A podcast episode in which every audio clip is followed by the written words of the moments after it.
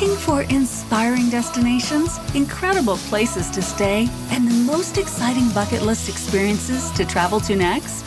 Welcome to Destination Everywhere with hospitality and travel entrepreneurs Todd Bloodworth and Andy McNeil. Having traveled to over 100 countries, Todd and Andy bring you unique perspectives with celebrities in the know, hospitality experts, and native connoisseurs to discover must dos and inspirational destinations to plan your next trip for business or pleasure. So pack your bags and get ready as we bring you Destination Everywhere with Todd and Andy.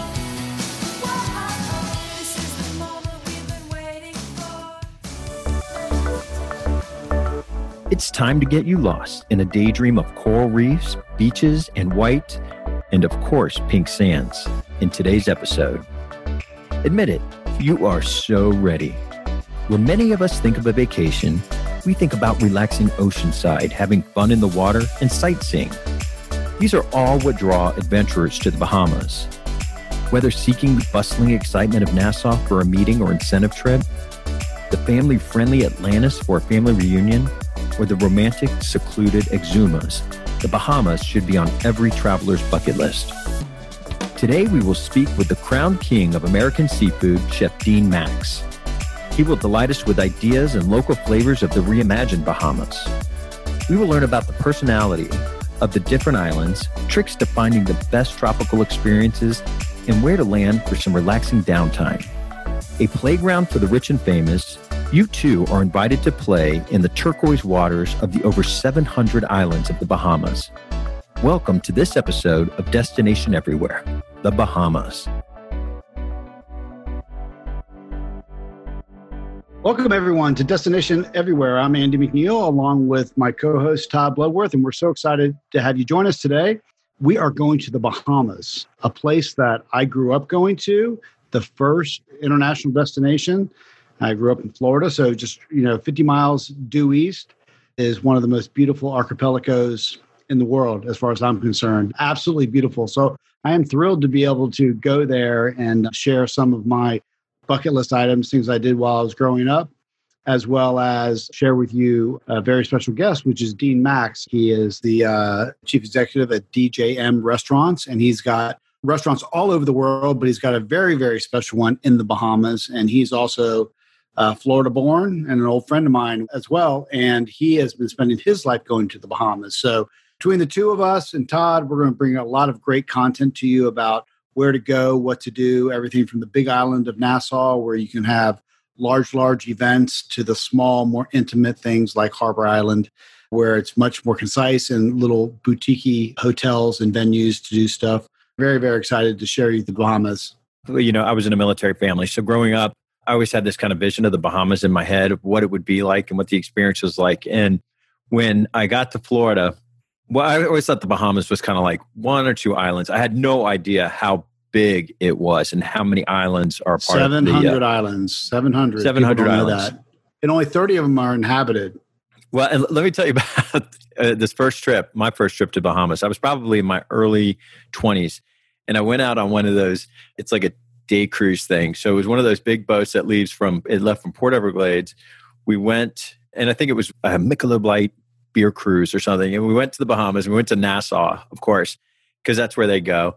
You, you're off the boat for about two hours. You jump in a casino, then you get on this boat and you come back. And I was like, Bahamas wasn't that great. It's not what I pictured in my head until I had gone back later and we went to the Abacos and just it's striking. It's beautiful. The water was crystal clear and the animals and the sea life. It blew me away. But that first trip, if I had let that kind of dictate my vision of the Bahamas, I probably never would have gone back. So I'm glad I did. Yeah, and, and it's also it's also changed so much in the last twenty years with the large resorts that are now in Nassau that are kind of best in class. It's really incredible, and you know we can't forget that this nation has was hit incredible hard by Hurricane Dorian, and they're right in the path of a lot of the hurricanes that come through. And we're going to talk a little bit later in the episode about how you can help, and they still need help with money and funds to help rebuild some of these out islands is they got hit really really hard. Was that the category five that just stayed over the abacos? Was that irma or was that yeah, dorian? that was dorian and it stayed over, it, it, just literally sat there for three days. It was pretty decimated pretty it. devastating So we'll talk a little bit about that later, but let's just talk about all the great things about the Bahamas. If you go to, to Nassau, the Big Islands, you know, the world's largest colony of pink flamingos is there. It's just absolutely amazing. If you're going to go to the Bahamas and you're there, it's definitely one of those things you want to see. Just when you see this acre after acre of these beautiful pink flamingos, it's absolutely gorgeous. So you definitely want to try that. And there's so many things to do there. You know, Christopher Columbus was actually Todd the he actually landed in the Bahamas first. That that's been documented. There's some controversy of whether it was the island of uh, San Salvador or Samana Cay, but they know for a fact that he he references going to the Bahamas first before he actually hit American soil.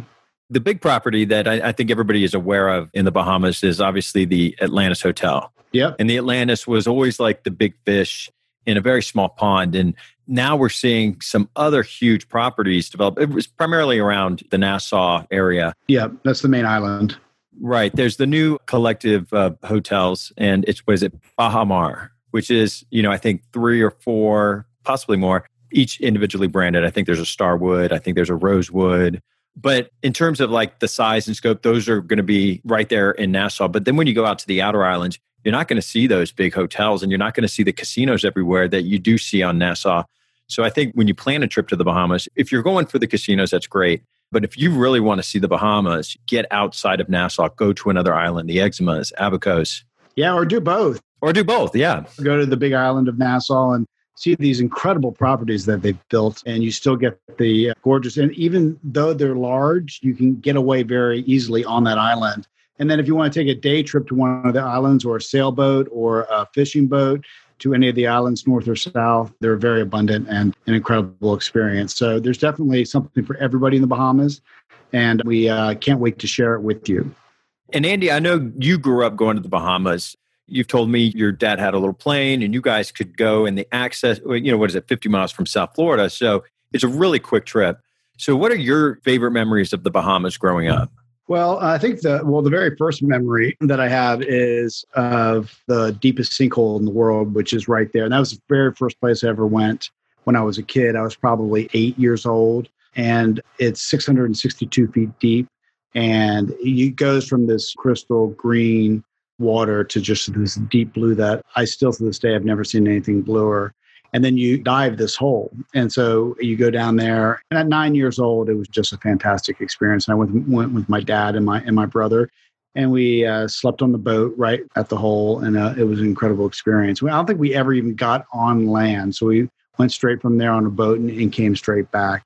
And then growing up and going to the northern Bahamas, which is 180 miles due east of Palm Beach, that was just an incredible experience. You know, the diving and being in such an unspoiled space because, you know, growing up in the United States, you have suburbs and cities, and you go right in an hour, be in the middle of nowhere and see true nature at its finest. And, and the reefs are absolutely gorgeous, and the fishing is incredible, and the beaches are some of the best in the world.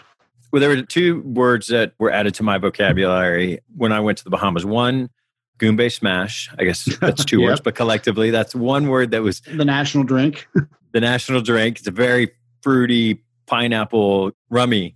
And then the second word was a pot cake. And your parents brought some pot cakes back from, and this isn't a food. What is a pot cake, Andy? Because you grew up with them in your house. A pot cake is a Bahamian dog. So, a Bahamian dog, there's lots of wild dogs on the islands. And before you weren't allowed to, you could bring them back and adopt them. And so, my parents spent our entire childhood, adopting pot cakes and bringing them back from the Bahamas. And then the other thing references the Goombay Smash, which is kind of the national drink, but which is pineapple juice, orange juice, and three different types of rum. So that's where the smash comes in.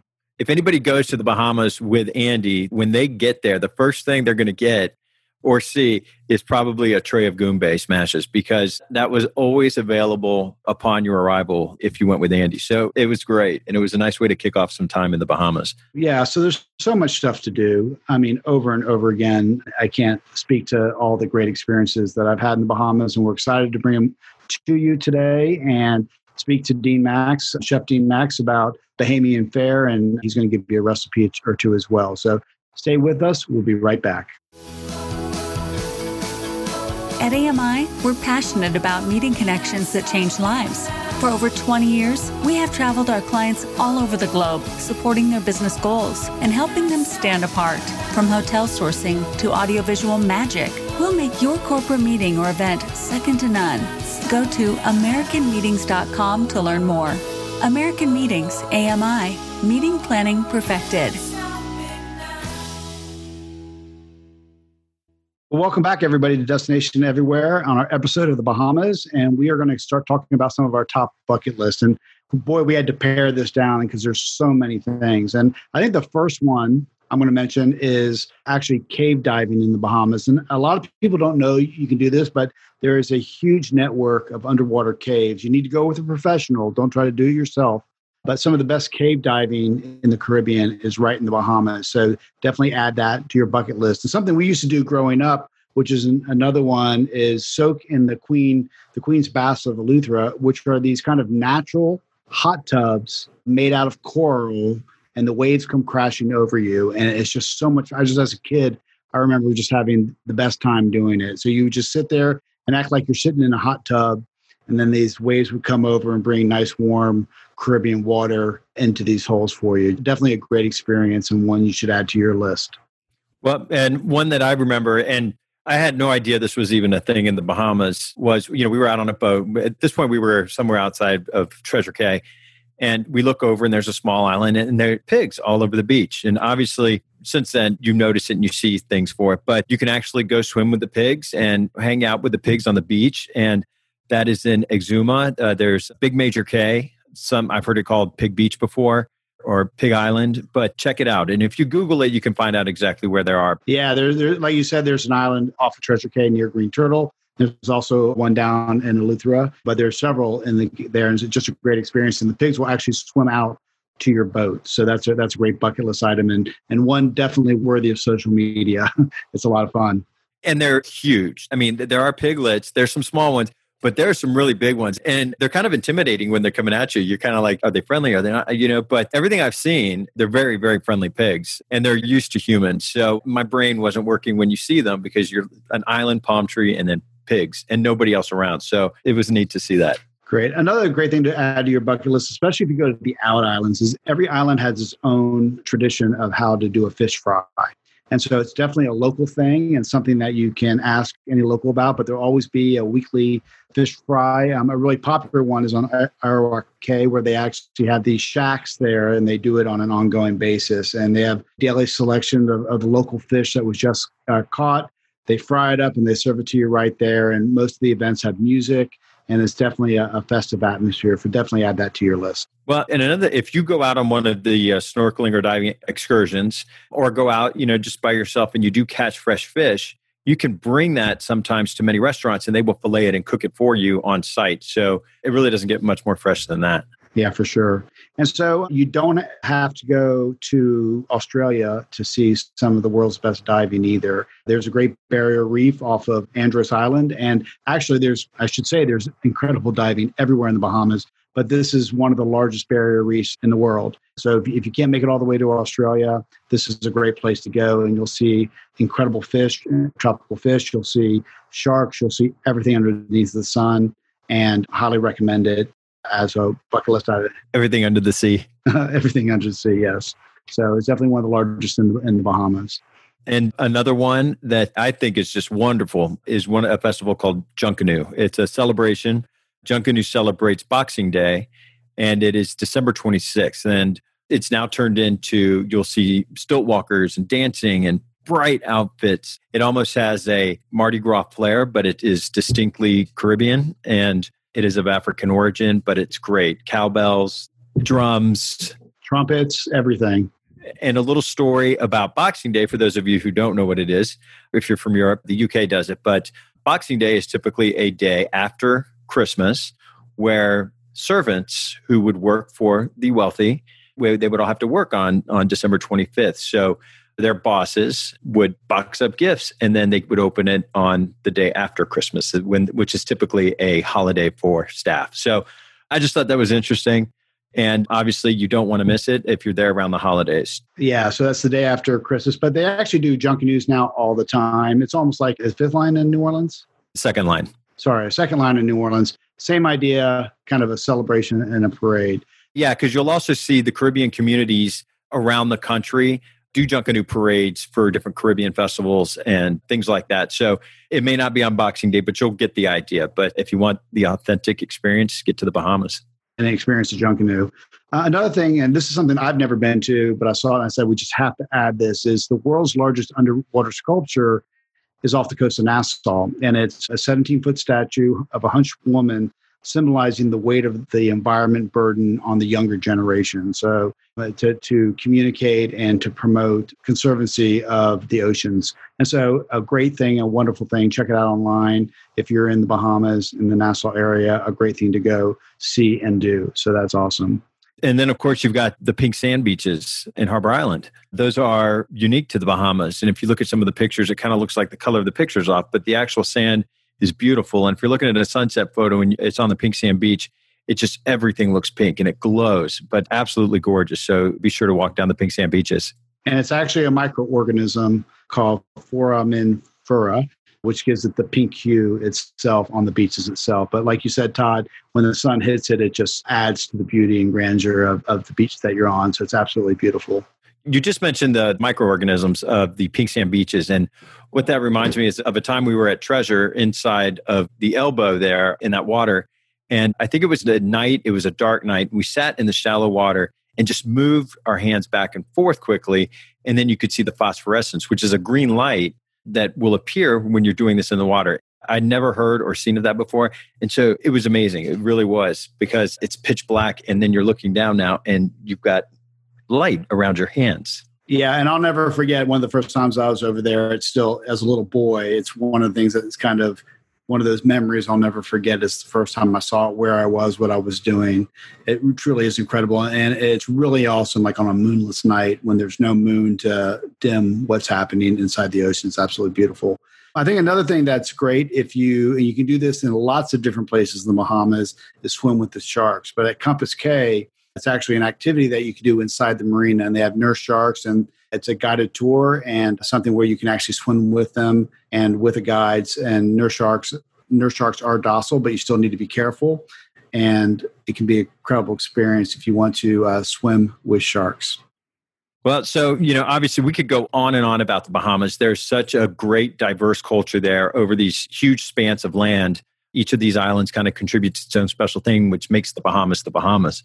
So uh, we're going to take a quick break. And when we come back, we're going to be with a very special guest. We're really excited to talk to him. He's got amazing energy. He is so much fun, and he actually has some of the best food you will ever have. So we'll be right back with Chef Dean Max with Pink Sands Resort in Harbor Island. Stay tuned.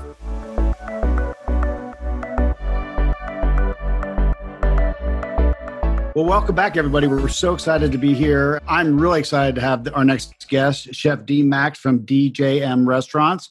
Dean's an old friend and old fraternity brother from back at Florida State University. Dean, you have been on a just complete tear since college, becoming one of the top chefs in America. And I think you were actually crowned the king of American seafood a few years back. I mean, how do you get crowned that? You got to tell me that story.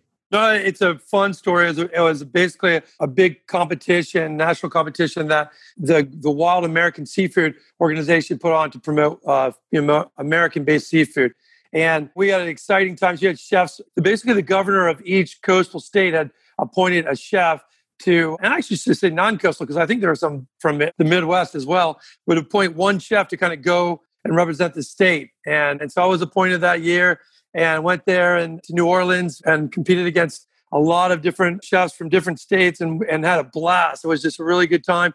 It really kind of promoted what the concept was, which is just serving great local fish from the area that you're from, pairing with something really cool. And, and my dish won. It was it was a good experience, and we had a fun time doing it. Do you remember the recipe that you did? We sell a lot of clams from Florida all over the state. And so Cedar Key is a big area that sells clams all over the country. And so I wanted to kind of feature, especially because it was a season for those, and I wanted to feature that dish with this really unique smoked bacon that we get from the South.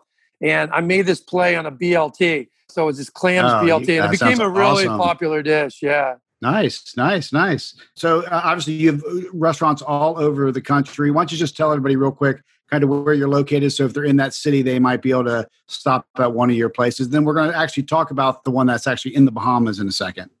Okay. Well, yeah, basically from college, and I don't know if I ever cooked you dinner in college. yeah, I think you were actually the you weren't you in charge of the mess hall at the fraternity house for a year or two. I should have done that. I would have gotten probably yeah. good experience, right?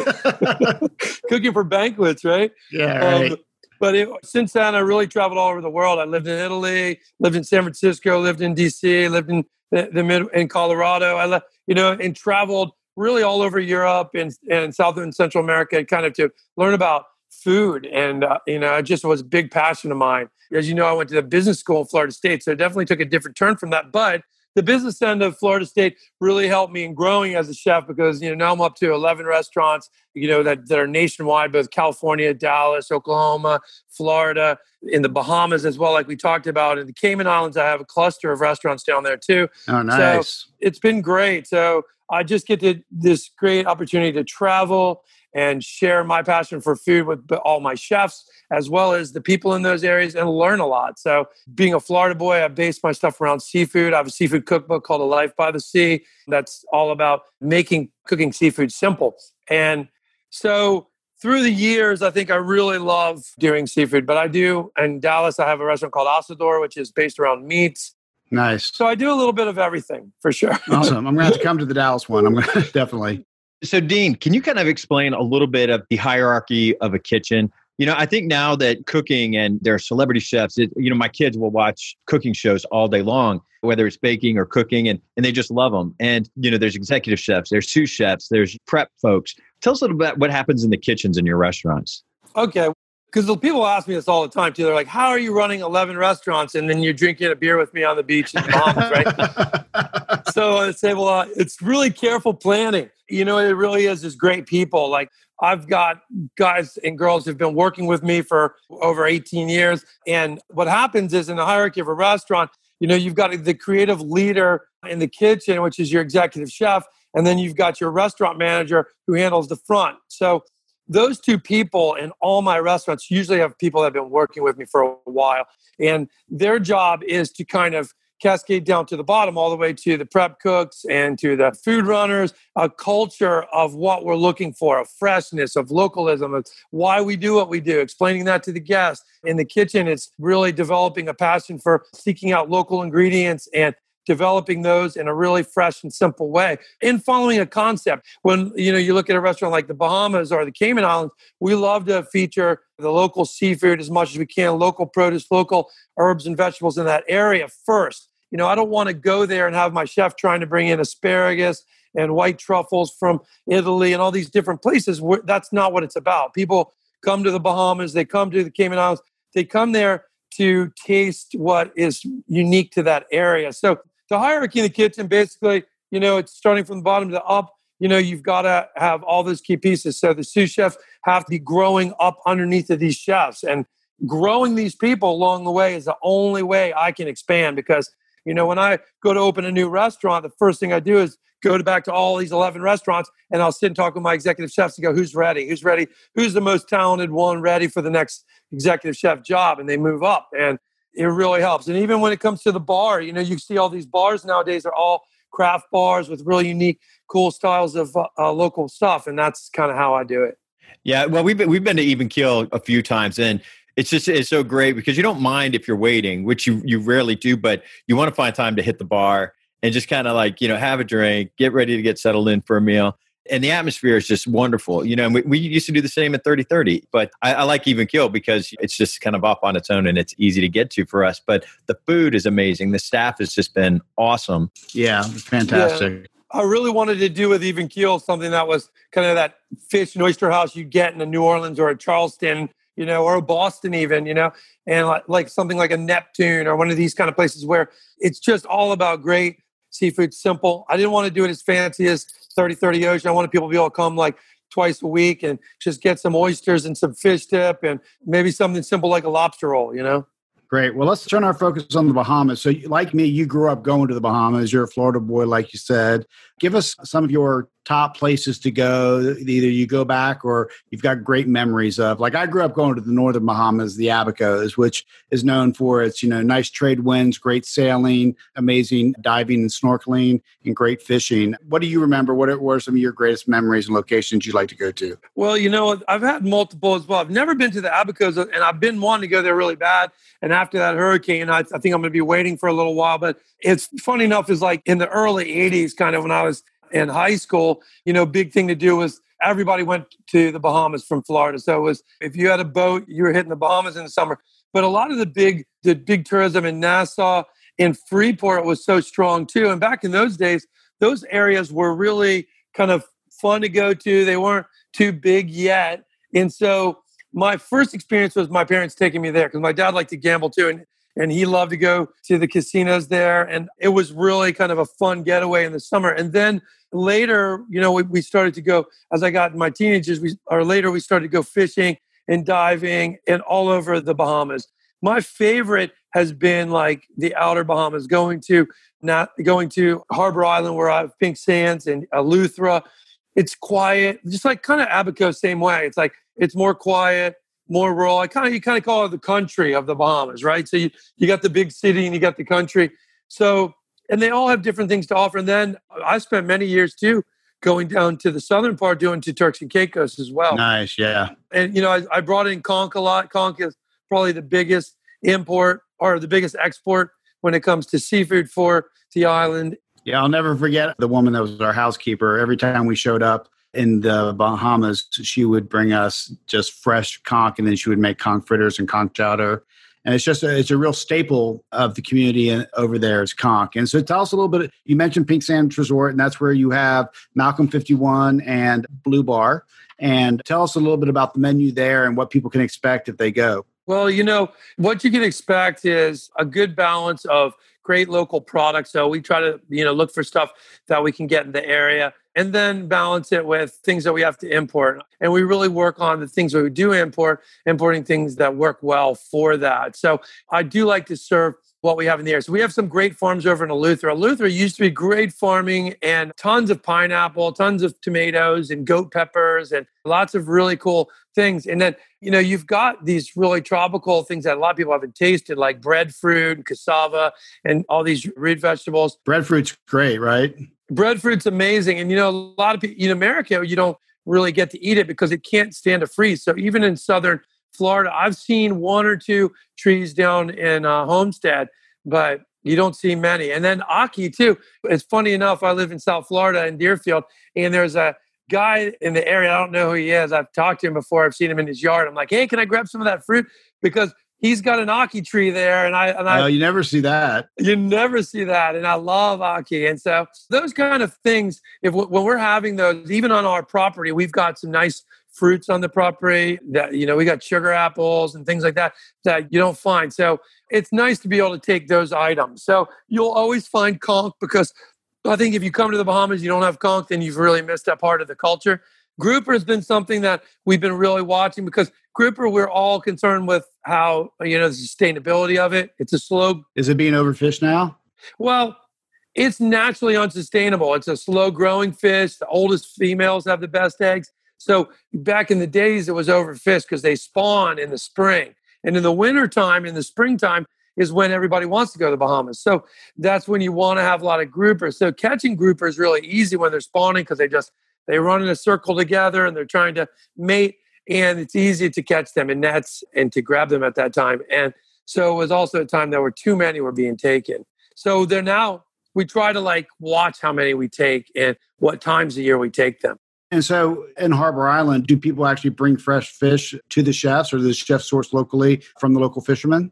Oh yeah, we've got fishermen coming in every day, and then we'll get guys from Eleuthera that'll spearfish for hogfish and those kind of things, and you'll have guys who'll bring in tuna and wahoo and mahi and all kinds of fish like that, kingfish. So the fishing changes obviously at different times of year. So we focus on that. And then we'll have random octopus and things like that that we'll have on the menu. And then we balance the menu with steaks and obviously pastas. Sometimes the outlet can be really quiet. So if you're busy on the weekend, it's quiet during the middle of the week. My chef and I have a lot of experience making pastas. So that's one of those items that you can make Now, you know, in a fast paced environment in America, having people like hand shaped pastas is tough, you know, but sometimes when we have extra labor and, you know, it's different too. People don't understand. Like we're in a small island in Harbor Island. So people come over from, our workers come over from Eleuthera. They're coming for the day, whether we're busy or not. So we get them making pastas and we have, so we do a lot of handmade raviolis, handmade tortellinis and in a lot of different shapes and cavatellis. So it's nice to feature that too. When you come off the beach too, sometimes you're super hungry all day. And that and so having a nice pasta with a beautiful lobster, you know, your lobster stuffed pasta, or a nice cavatelli with local crab, it's fun.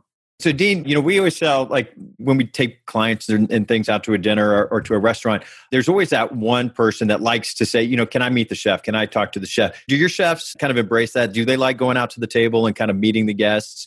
I know they're always busy in the kitchen, but sometimes that little extra touch goes a long way with uh, someone who's footing the bill. It does too. And, and Jed Fox is my executive chef, and he's been there for almost five years now at my property in the Bahamas, which is a long time. He's really kind of come to love the island. We work for one of the same chefs in DC together, and he's lived in Thailand and lived in different. He's a he's a, he used to be an army kid, so he he used to travel a lot, so he's used to that. But he loves the island, and he's really embraced the lifestyle there. And he definitely comes out all the time to meet our guests. You know, Harbor Island is a little bit more kind of small, laid back. It's a very exclusive island. You know, it's been kind of this island where of kind of this culture of, of, a culture of traveling back to the islands every year for their vacation. So you don't see sometimes these. We do get new people that come to the island, but we have a lot of family tradition where grandparents have been taking their grandkids there and now taking their grandkids there. And so you're talking about 70 years of tradition. That resort's been around since the 50s. And the style, Malcolm 51's our fine dining restaurant in there. That's our dinner restaurant. And it's named after the original owners, Malcolm, and it was formed in 1951. So at that time, they had groups of people who stayed there, but you, they had little bungalows and everybody ate like one dinner. So it was kind of, and we still do a family style dinner. When I'm there, we'll do these kind of guest chef dinners and we do these family style dinners and remnants of the way that they used to do the dinners, which is they made this beautiful dinner with local product they had that night. So you didn't come in and even choose, you just ate with whatever they made. And it's kind of really fun. So we do that on occasion too. So I've not been, been to the Pink Sands Resort. It's been around for a long, long time. Just tell our listeners like how many rooms does it have? Well, Pink Sands Resort is only 23 bungalows and houses, and we keep growing. We're building more houses, but the nature of there's no main property with like multiple rooms in it. We have a main house structure that has our restaurant on it. It has a library. There's a game room with a beautiful old billiards table and a library of it's really nice. You can have tea in there. We've got like two beautiful little tennis courts. And then we have all these walking paths that you can meander around the property through all of the greenery and see some of the breadfruit trees and some of the different flowering trees that are on there. And we actually have a garden as well. You can go see our garden. And then we have all bungalows. So most of the bungalows are either studio bungalows, we have one and two bedroom bungalows, and then we have some three bedroom houses as well, two bedroom and three bedroom houses that are very exclusive. So it's great for couples coming on a honeymoon or coming with a small group of people where you want to get a bungalow or you can get a house together or families getting a house together or even if you're going to have you know a small getaway business meeting with your executives and you want to like take over the whole resort. We've had weddings. It's great for small weddings too. People will come over because with 23 bungalows you can come in there with 50 people and have a wedding and you own the whole place for them, right? You own the whole place. So it's yours and we cater it just for you. So it's really nice. And our chef works with you and I work with you. I'll try to get over there for their special weddings myself and help him. Or Todd, 50th birthday parties. See, right. I'm getting I'm getting lots of ideas. I'm getting a lot of ideas. I'm yeah. writing notes. It's great for that. Dean, how much do you accommodate? You know, you always have those guests, especially in a restaurant, that think they know probably more than the chefs or the bartenders, and they always kind of like try to throw you a zinger. But how accommodating are your chefs at changing menu items? Is that something that just like they roll their eyes at and they're like, really? and when is too much you know it's like because i've seen like i've been at the table with people and you just want to walk out because they're just so embarrassing like they'll send a steak back three times and, and then they'll ask for the chef and i mean you guys have to have the patience of job to really deal with some of these people because i know i do you know, when you're talking about a crowd of people that come to Harbor Island that are they get what they want. And and in their lifestyle and a normal basis you know we get top executives coming down there nobody says no to them. No never. And otherwise they lose their jobs so what we do is i don't believe in saying no. I like to say yes as much as i can but there's some things you just can't do. And obviously you know things like your if you make a conch fritter batter you can't take sometimes the peppers out of it, right? So uh, there's some of those things you can't do, but we do make tons of accommodations. The resort is exclusive. It's about being kind of accommodating to our guests and giving them what they want. And then we guide them. My chef's really good about coming out and talking to them. Some people have so many dietary restrictions. I'm a very healthy guy. I love eating clean. So we try to keep our food like that. We don't use a lot of processed stuff. We use a lot of fresh ingredients and we have that mindset so for us, it's a lot of times easy for us to dissect a dish and make it vegan, make it vegetarian. And we try to work with people like that because those are big concerns.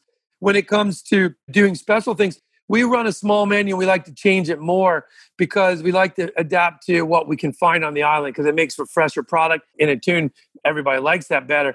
But sometimes we'll get people, especially Europeans, you know, Europeans that stay with us, we get a lot of Europeans that stay with us what happens is in America, we always things change a lot. You'll go to maybe five or six different restaurants on a trip, but Europeans love going to a small resort like this and eating every meal there, breakfast, lunch, and dinner, and really enjoy the downtime of relaxing, not having to chase around all of these different restaurants and doing that. So it is kind of nice to do that sometimes. Now, we have nice restaurants on the island too, and it is fun to restaurant hop and go to a couple different ones. But people always kind of come back it. So we get a lot of Europeans will they'll end up after a week eating with us maybe 20 meals there. So between breakfast, lunch, and dinner. So my chef, what he'll do is when he sees them doing that, he'll come out to the table and ask them what they'll like. Oh, you know what? I couldn't get a lot of snapper, but I got one big snapper. Can I roast that whole for you with some fennel and bring it out here to you guys and make you a beautiful paella or doing something? So he'll make some stuff that's not on the menu for them, and and they love it, and he loves it too because it gives him a chance to cook something different. Well, you know, our, our producer Lauren, she said she was reading about a philosophy. It's like four hour hook to table for seafood, and for someone to call themselves a farm to table restaurant, are there requirements that need to be met to kind of claim that title? Well, you know what? There really aren't, unfortunately.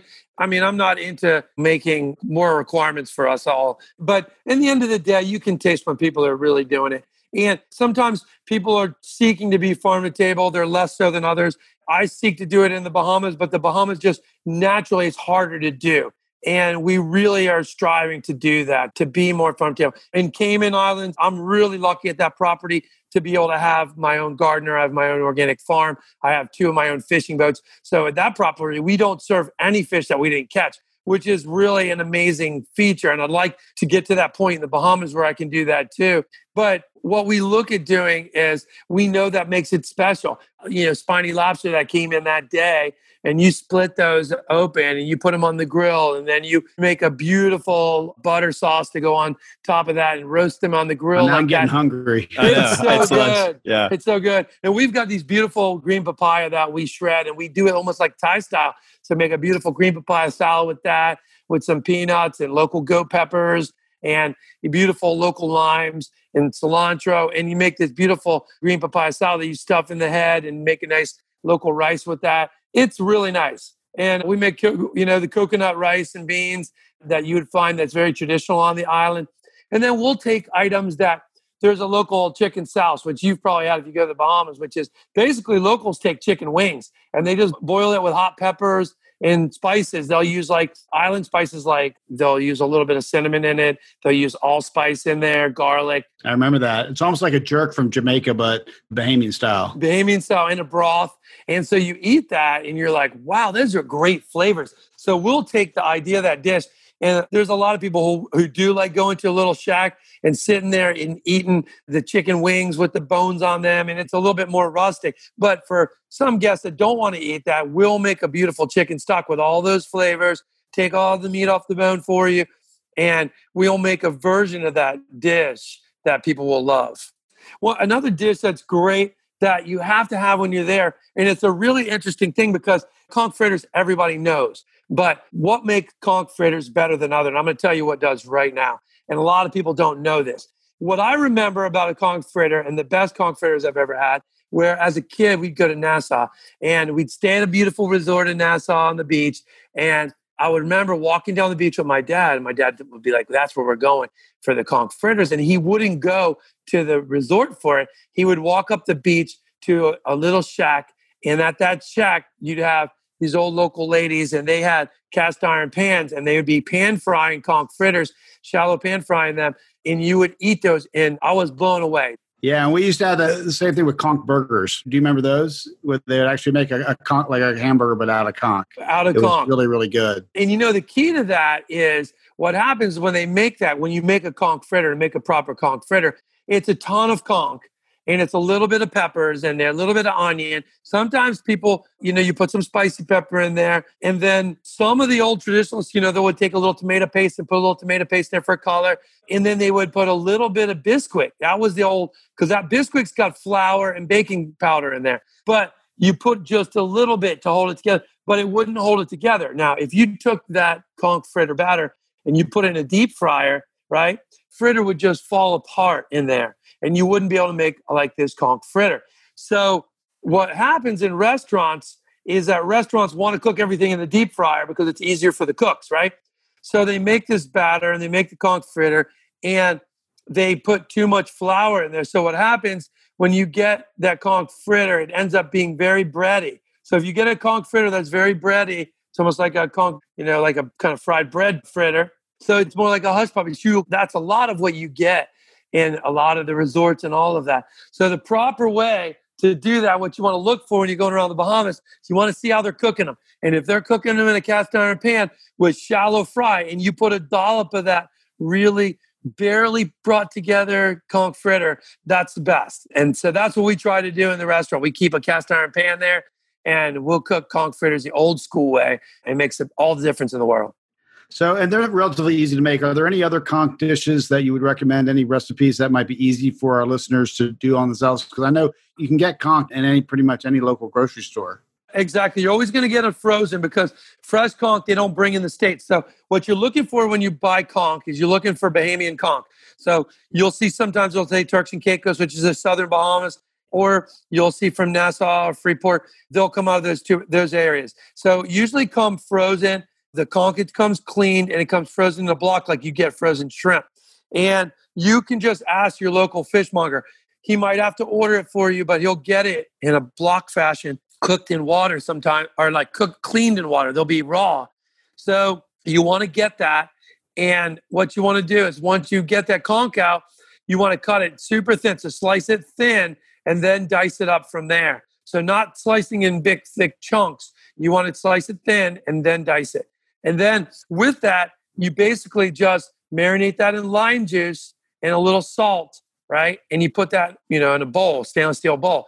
Then you would cut up tomato, hot onion. You can use onion and a hot pepper, like a jalapeno. Local peppers would be goat pepper. You could use a habanero pepper if you wanted to, or scotch bonnet if you could get your hands on that. And then with that, we basically put a little. Now in the islands, they use the juice of what they call sour orange, in or Valencia orange. And that basically has the flavor of a lemon and an orange. So, what I would say if you're making this at home, use orange juice, fresh orange juice squeezed from an orange, use lemons and limes, and you're going to make this broth. You use the tomato diced up, the salt. And what happens is you get this beautiful juice. Now, you need to let it marinate for at least an hour. And the salt and the pepper and all of that, and celery is another one. So, celery, tomato, onion, hot peppers, and then that's it. And that juice that comes off the conch is so flavorful. It's so flavorful. And you eat that with crackers or grilled bread. oh man, it's the best. It's the best. It, now the kind of the sour orange, uh, uh, kind of specific to the Bahamas. If the, if you want kind of real authentic Bahamian ceviche, uh, conch ceviche? Yeah, if you have Bahamian ceviche, you want to look for, what they call sour orange. And these orange, particular oranges, they're green. They're the size of an orange. They're green, and they have a very porous skin. But when you cut them open, you taste them. They'll be sour tasting, not sweet like an orange, but they'll be sweet and sour. And you can replicate that by using half orange and half lemon or lime. But when you come to Harbor Island, one of the traditional things to do is to go to Queen Conch there, which is a local joint that makes just conch fritters and conch salad, and they uh, serve you some local Kalik. You know what I mean? So right off the boat, you go by there and get some of that. We make the same version at our restaurant during at Blue Bar, which is our beach restaurant, because you have to. And you know, the other thing of that, it's super healthy. Like I'll go over there and I literally will spend three days of my trip over there just eating conch every day. And it's healthy as can be. You got high protein, you got vegetables, there's no fat in it. It's not that bad in cholesterol either. So you're good to go.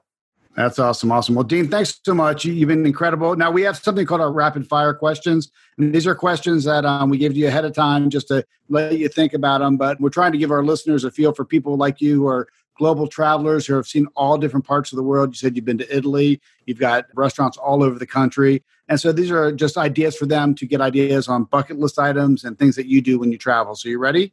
Yep. All right. So the first one is Have you ever completed anything on your bucket list? And if so, what it was? What was it? Well, I mean, my bucket list, I definitely have a big bucket list. And as a traveler, I know you travel a ton. And even traveling to Europe as a kid, people say, Oh, you're going to get that travel bug. And some people who don't travel will tell you, Oh, travel now, you get it out of your system. And as you know, you never get it out of your system. It's a travel bug and you want to go everywhere. And so I've done tons of stuff.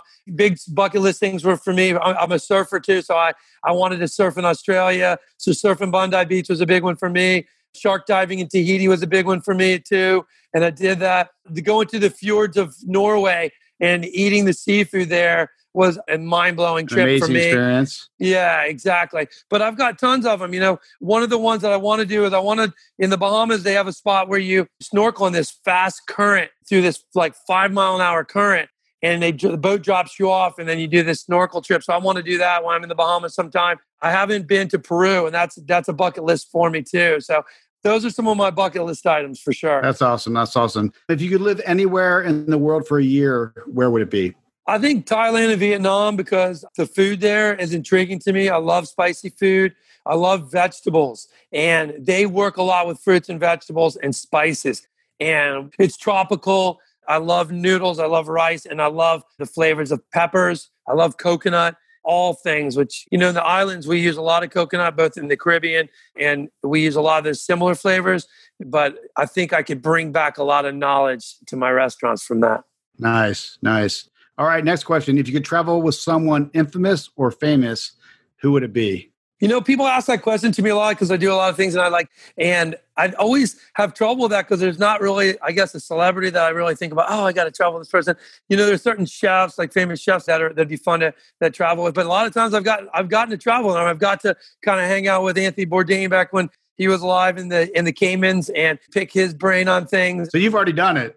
and I've already done it. I was a big fan of Emeril as a up as a kid, watching him on TV, and I got a chance to cook with him a lot in the Caymans too for during our food and wine. So I got a chance to do that. I would say as a you know celebrity bucket list, maybe probably going diving and swimming in the blue water with a Jessica Alba would be a good one for me. Yeah, there you go. There you go. All right. For sure. When packing for a trip, what is something that you pack that may surprise listeners? Well, I don't know if it's surprising, but I, I never leave without it and I actually freak out if I forgot it is my swimming goggles because a lot of times I'm traveling for work and I love diving and I free dive a lot in the Cayman Islands and in the Bahamas. And I, sometimes when I'm down there, if I'm busy, I bring my mask and my fins and my snorkel because it just takes up too much space. And I sometimes I'm traveling with a back. If I'm going two days, I'm traveling with a backpack but I've got my goggles on and I'll be sitting sometimes waiting for like a little a boat ferry that's going to take me over to an island to the restaurant and it's it's 30 minutes late and I'll slip into my board shorts and put my goggles on and dive down on the ledge right off the dock, right? Just to nice. see what's down there. There's usually a lot of good stuff right there, right? There's usually there some good fish out there, right? There's some good lobster right there. right, baby, there. And the last question is, um, since we're talking about the Bahamas, what has been your most memorable experience in the Bahamas? There's been so many memorable ones. Definitely going to Freeport with my dad, you know, and mom, and walking down the beach and, and having a guy right off the beach with a bucket of conch make a conch salad for you on the beach. That was my first Bahamian experience. And he literally had all the vegetables on a cutting board there on a little wood he had like a wood table that he actually built a backpack out of it. So it had straps on it. And when he was ready to leave, he'd put the straps on and walk away with his table. And he had a five gallon bucket where he had his vegetables. And he said oh, he would have his tomatoes, his celery, and his peppers there, hot peppers, and his oranges and, and limes. And then he would have the conch that he dove for. So even in uh, Pink Sands Resort, one of the big things for me was I got to give people that experience because it was so special for me. So when I'm down there, we'll do that too. The chefs will bring down for lunch. We'll bring all that stuff down to the beach, and people will be having their you know rum punch down there or their fancy goombay smash, and they can walk from their chair over to our little shack that we put on the beach there and make conch salad for them because I think it's a unforgettable experience. Wow. So that's nice that you brought that back from your personal history and brought it into into the business. So that's awesome. I just heard you reference a, a couple times the Cayman Food and Wine Festival. What's a must go to food and wine festival that you're aware of? What's probably the best one to tell people about? Well, I, I literally do probably 20 food and wine festivals a year, which is crazy on my schedule. And my favorites are by far Cayman Cookout, which is our food and wine there in January. It definitely the Hawaii food and wine. They're the top ones for the top two for me. What island is Hawaiian food and wine on? They actually do a three tier one. So they, they do a two day one on the Big Island. They do a weekend one on kicking up to the Oahu one. They do a weekend one on Maui, and then they do Oahu for a week. What's great about that, what's great about Cayman Cookout is that we're they're small, they're boutique. You actually get to meet the chefs. You can look at South Beach Food and Wine. The chefs will pop in, they pop out, and so they're busy. Now, one of the things we do in the Bahamas, and it's worth, and I think people should watch out look at our uh, Pink Sands Instagram, our Pink Sands Resort Instagram, or follow us on Facebook, or come to our website and look out for it. Is that I've been doing a series of four kind of chefs weekends. So we don't do it at that extensive of a feel, but I do like a little chef's weekend where we'll I'll bring in a guest chef and we'll make really cool local food using their twist. It's a really fun time. Harbor Island, I'm going to probably work on as things get back in the next year. I'm going to work on doing uh, start um, hosting like another a little bit bigger festival. Maybe only because Harbor Island's so small, I can't really support it. But a small festival, maybe like eight to ten guest chefs and winemakers. Be fun.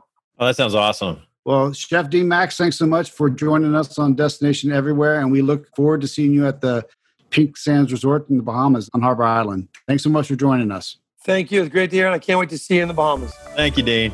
Take care.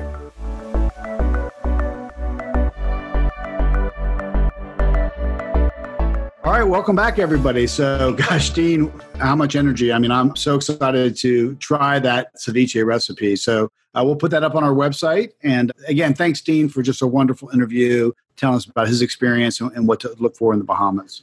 No, he was great. He's passionate and his excitement rubs off on you. You can't help but just to say, I want to get back on that plane. I want to get over to Harbor Island, go to the Pink Sand beaches. If someone enjoys it that much, you know, there's got to be a reason for it. Well, Harbor Island is definitely one of those ones you want to go to. I've been is absolutely incredible. I mean, I think, you know, let's kind of just recap some of the bucket list things we heard about. And I think one of them is actually renting out the uh, Pink Sands Resort. It's only 28 rooms. That'd be incredible for me, that was the bucket list. That just popped in. Is just rent the whole space out. You got the entire staff. The attention that you must get if you're the only guests that are there is just going to be over the top. And that would be great for an executive retreat too, like a senior team retreat or a family reunion or a wedding, birthday party, surprise birthday party, birthday part, incentive program for your sales team. I think you know there's lots of different ways you could use that resort. So um, sounds incredible. Well, let's just recap some of our bucket list things that we talked about on this. We've Dean's Blue Hole, the big sinkhole that is absolutely amazing if you're into scuba and snorkeling. And one of your favorite is just, and this is, you can do this anywhere in the Bahamas, is checking out the phosphorescence on a moonless night. Love it. Uh, that was that was really cool. You've got the Queen's Baths in Eleuthera. You've got pigs on beaches that you can swim with and hang out with, sunbathe with, which is awesome snorkeling. We've got the Andros Great Barrier Reef. I mean, you don't have to go to Australia, but if you don't have time to go to Australia, you got to check it out. Yeah, and then at Compass Cay Marina, you can actually swim with sharks and feed them, and that's like definitely a once in a lifetime experience. So put that on your there. And if you're going to stuff that's more local, experiencing a junkanoo, whether it's the day after Christmas, which is the traditional day that Junkanoo's happen, but they now happen all the time. Experience a, a Junkanoo parade is definitely one of those things. One, Todd, that we didn't mention is make sure that you have a Goombay Smash, which is the official drink. Gotta have a Goombay Smash. Is the official drink of the Bahamas. It's actually a meal too. It's very hard. You drink, it'll fill you up. Yep. And we talked about the local fish fries on each one of the islands. Each one has its own flair and its own traditions. So make sure you add that to your list. It's one of the great traditions of the Bahamas. And walk along the pink sand beaches of Harbor Beach. Absolutely gorgeous. Yep. And then we talked about the Atlanta statue, that 17 foot sculpture, the Atlas, Atlas statue, yep. yeah. The Atlas statue and Nassau. It's something that you can dive and swim around and definitely a, a bucket list thing for me. So just a beautiful country. The people are warm and friendly and nice and very hospitable. I will say that the Bahamas, as everybody knows, over the last few years has been hit by Hurricane Dorian, and they're still recovering for that. And even though the beauty is still unmatched, a lot of the infrastructure was destroyed during that. So if you would like to give to hurricane relief over in the Bahamas, you can go to the official website, which is bahamas.com slash relief. And there's all different types of vetted, approved charities that you can donate to in honor of helping a wonderful country out that needs the help. So please consider uh, donating to the Bahamas and the relief efforts that's still going on a few years later because of Hurricane Dorian. And then, you know, we'd also like to thank the Bahamian tourism folks for helping us with this podcast. Uh, we'd like to thank Dean Max, obviously, and we wish him all the success in the world with his restaurants. And a couple of other people on our team we'd like to thank. We have Lauren Campbell, who's an amazing podcast producer, Annie Fernandez, who's a creative director, and Guy Quattlebaum, who's a content developer. And don't forget Chris Jordan, our copywriter. She does a fantastic job for us as well. And Chris, thank you, Chris. So, on behalf of myself and Andy McNeil and our entire team, thank you very much. And we look forward to seeing you next time on Destination Everywhere. Safe travels. You've just tuned in to another episode of Destination Everywhere with travel and hospitality entrepreneurs Todd Bloodworth and Andy McNeil. To access the show notes and other helpful resources, visit destination everywhere.com. Join us again next week for another bucket list filled show as we feature another travel worthy destination. Until next time, travel well and be safe out there.